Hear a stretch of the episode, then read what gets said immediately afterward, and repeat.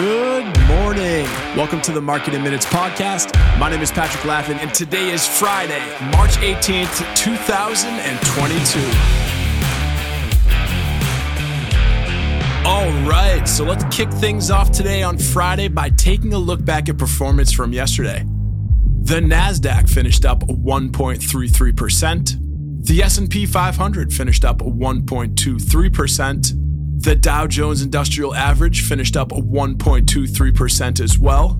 The Russell 2000 finished up 1.69%. And lastly, the MSCI Emerging Markets Index finished up 3.69%. In terms of sector performance, the best performing sectors yesterday were energy and materials. Energy finished up 3.48%, while materials ended the day up 1.95%. The worst performing sectors, and I use that term lightly, were utilities and consumer staples. Utilities finished up 0.46%, while consumer staples ended the day up 0.59%.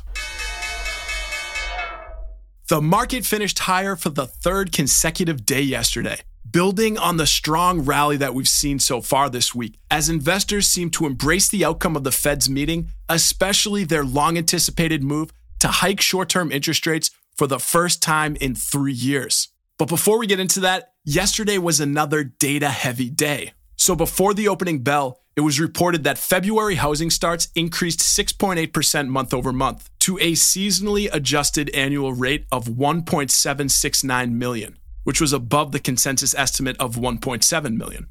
Building permits, however, slipped 1.9% to a seasonally adjusted annual rate of 1.859 million, which was right in line with the consensus expectation. Now, the key takeaway from this report was that single family units drove the strength in starts with an increase of almost 6%, while a 0.5% decline in permits for single units, which is a leading indicator, dampened some of the enthusiasm for the otherwise encouraging February numbers. So that was housing starts, but we also saw initial jobless claims data. So initial jobless claims for the week ending March 12th decreased by 15,000 to 214,000, which was below the consensus estimate of 224,000. Now, continuing claims for the week ending March 5th decreased by 71,000 to 1.419 million, which puts continuing claims at their lowest level since February 21st, 1970. Now, the key takeaway from this report is that with the low level of initial claims, expectations for a strong pickup in job growth will remain high, especially if we see a continuation of the strong labor market that the Fed was discussing in their comments on Wednesday.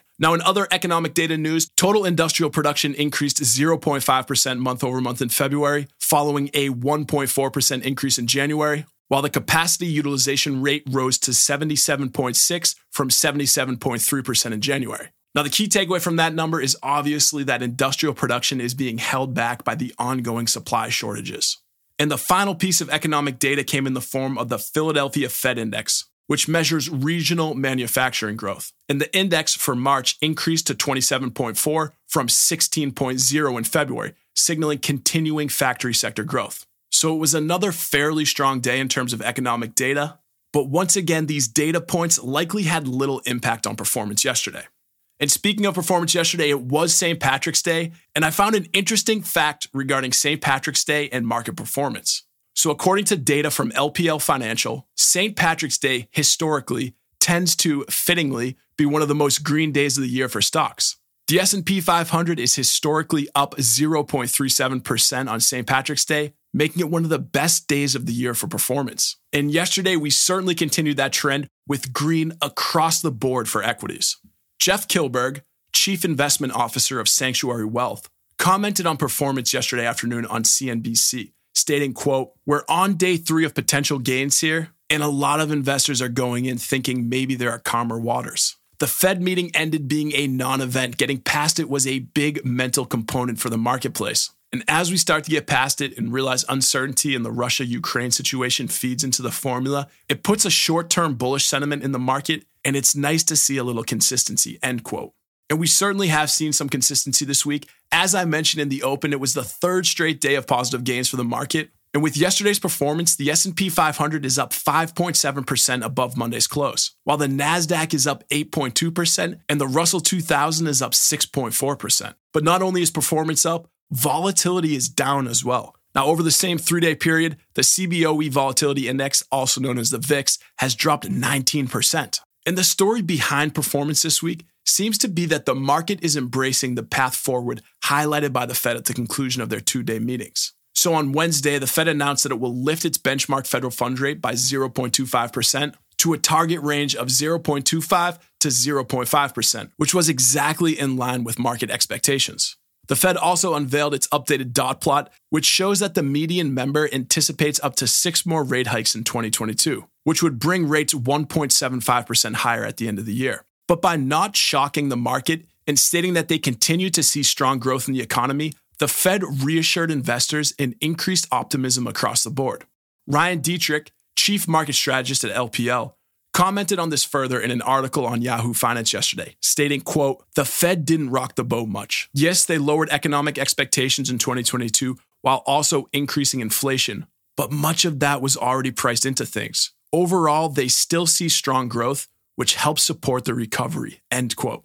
And this past week has been a nice switch up from the fear, uncertainty, and doubt that have plagued the market over the past couple of weeks due to the situation in Ukraine. But not all market analysts believe that we're out of the water yet when it comes to volatility. Sylvia Jablonski, CEO and Chief Investment Officer at Defiance ETFs, thinks volatility will likely continue for at least another month or two, but that the current situation presents great buying opportunities. Stating in an article on Bloomberg yesterday, quote, investors are starting to see that the market is presenting a tradable bottom. So buying now and in the next couple of weeks is a good opportunity to get in on repriced market with upside potential. The last time we had opportunities to buy like this was around the peak of COVID and in 2008. End quote. So a really compelling statement there. But looking at performance yesterday, the market got off to a slow start despite an encouraging round of economic data. And performance actually briefly turned negative before really starting to take off by 11 a.m. Energy stocks led the market higher as West Texas Intermediate Crude Futures, which is the US oil benchmark,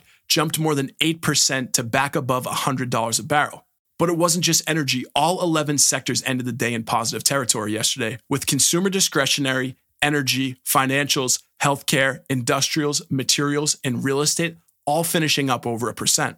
And while this was going on, stocks appeared to build off the price action in the Treasury market as the 10 year Treasury note ended the day unchanged at 2.19% after dipping below 2.11% overnight. And it was really the ability for the 10 year yield to move higher after dropping last night, and in doing so, undid some of yesterday's curve flattening activity, which ultimately seemed to alleviate some of the underlying growth concerns among investors. So, all in all, it was a great day for stocks, it'll be really interesting to see how the market ends the week today.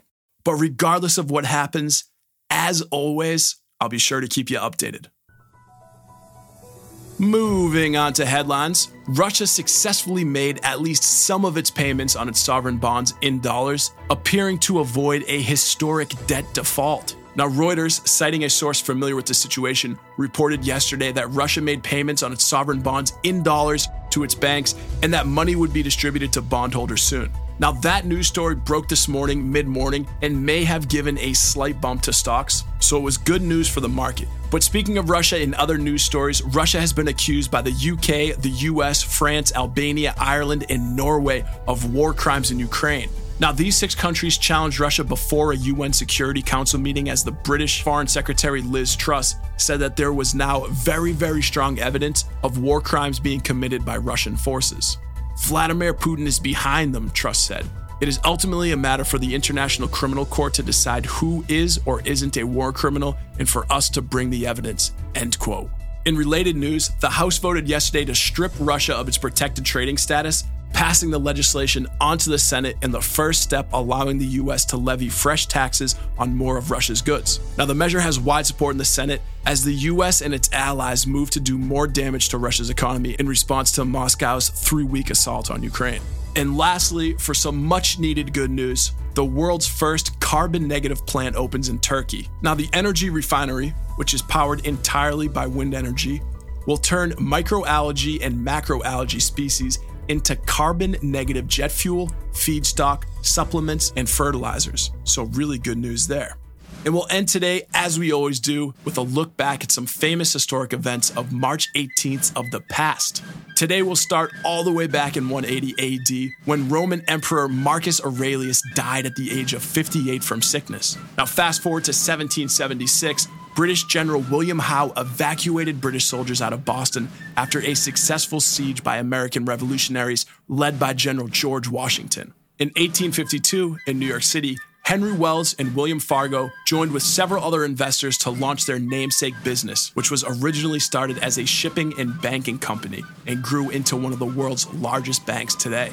On March 18, 1940, Benito Mussolini and Adolf Hitler met at Brenner's Pass, where the Italian dictator agreed to join forces with Germany in its war efforts in the West. In 1958, the first solar powered satellite, Vanguard 1, was launched from Cape Canaveral, Florida the small satellite, which weighed less than four pounds, stopped transmitting in 1964. And lastly, in 1965, Russian cosmonaut Alexei Leonov became the first person to walk in space when he left his spacecraft Voskhod 2 for 12 minutes.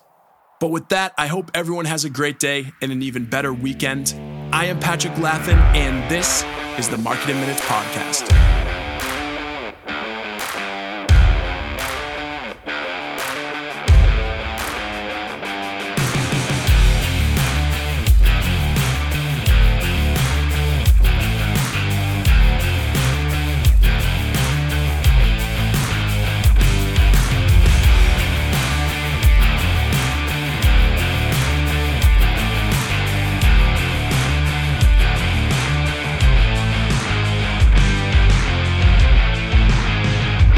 Note the content of this podcast is for informational and educational purposes only.